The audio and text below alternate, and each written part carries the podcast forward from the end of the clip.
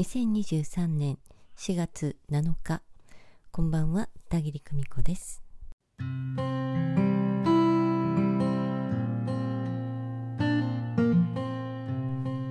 皆様新年度が始まってしばらく経ちますがいかがお過ごしでしょうか。えー、新しくね入学なさったり、まあ、会社に入られたりしたご子息お嬢さんをお持ちの方もたくさんいらっしゃるんじゃないかなと思います、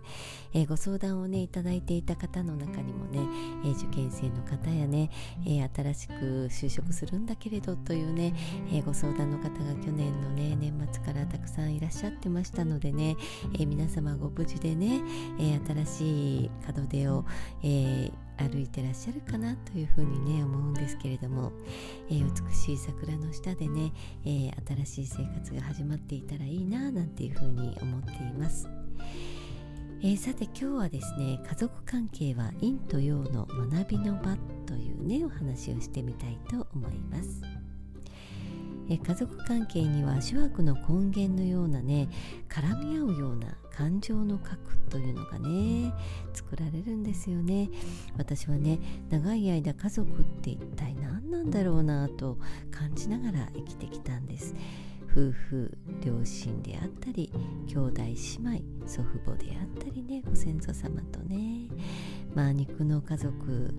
ねこの家族というくくりの中に当たり前のように自分がいるという不思議。え喧嘩をしてもねまた来る日はケロッとして当たり前のように仲直りをしたり冷戦状態を保ったりしながらまた食事をして共に暮らすという間柄ですよね。そしてね助け合うのが当たり前みたいな逃れがたいような慣れ合いの感覚。ねえ不思議な関係だなと思います。温かいのか冷たいのか生ぬるいのかよくわからないあの感覚。家族仲がいいってね、えー、いつも集まって賑やかそうな友達がいたんですよね。でそういう方のね話を聞いてえー、そんな家族って実際あるの？なんてね思ったりいいなあ家族ってどんな感じなんだろうというふうにね、えいつもどこかで引け目を感じながら自分の置かれた家庭環境を眺めているような子供時代でした。天はなぜこんな夫婦親子ねそんな兄弟だとか家族というね血縁の仕組みを作ったんだろうとね、えー、疑問に思って天に投げかけたことがあります。疑問をね投げかけたそんな時にね陰陽の仕組みを学ぶためだよというふうにねお答えが返ってきたことがありました。えー、陰陽の仕組みを学ぶためなんて一言だけ言われてもね、えー、昔の私は意味があまりわからなかったんですけれどいい年になってきてね、えー、年齢が進むというのはねやっぱり理解も進んでいくというありがたい仕組みだけれどね陰陽の仕組みを学ぶためだよとありとあらゆる感情が吹き荒れる家族という究極の人間関係。恋ですよね。そこで育った人が他人と接しさまざまな関係性が出来上がっていくこの社会。人間の核となるのはですね母性と父性。まあ、言うなれば女性性と男性性とも言えますけれどもえつまりはですね陰と陽なんですよね。2つの異なるエネルギーが渦を巻いて核となりエネルギーを発生しそして影響を与え合い場が出来上がる。陰陽がアンバランスだと場のエネルギーもアンバランスなものになりギクシャクしたりトゲトゲしいものになります。この最初の2つのエネルギーこの対極と言われるものはですね各個人にも性別関係なく母性と不正という形でね存在しています。自分の内側の母性が安定しないうちはですね母親あるいは母親的な女性とねうまくいかなかったり自分の内なる不正が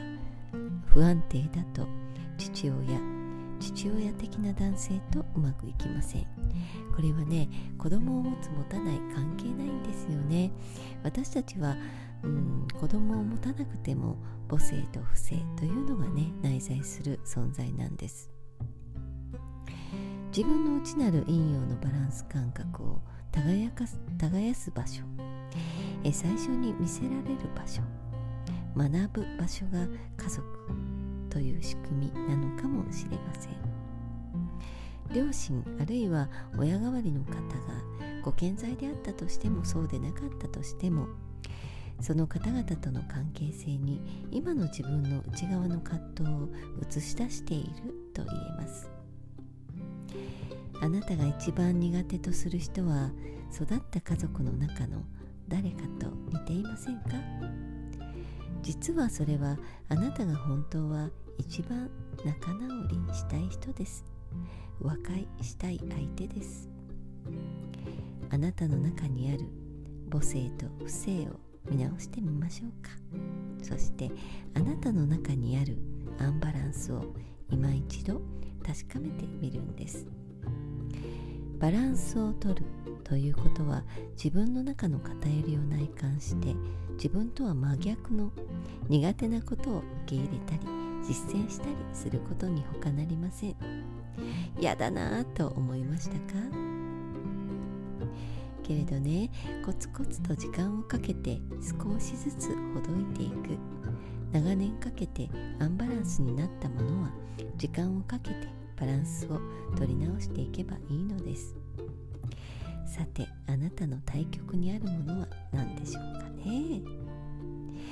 えー、一度たぎりとお話をしてみませんか？あなたの魂の物語のお話です。えー、セッションのね申し込みはいつもブログの方にね、えー、メニューとして載せておりますのでいつでもご連絡お待ちしております、えお申し込みいただきましたら折り返しこちらからご連絡せていただいております。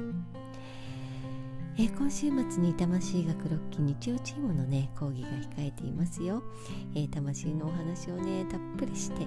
ご質問にもたくさんお答えしていくのがね楽しくて仕方ありません。早く皆さんにお会いしたいです。えー、今夜もご訪問くださいましてありがとうございます、えー、しばらくね間が空いておりましたけれど私ねあちこち行ったりしてね忙しくしておりました、えー、またねぼちぼちと音声配信続けていきますので応援よろしくお願いいたします。それではまた。おやすみなさい。バイバイ。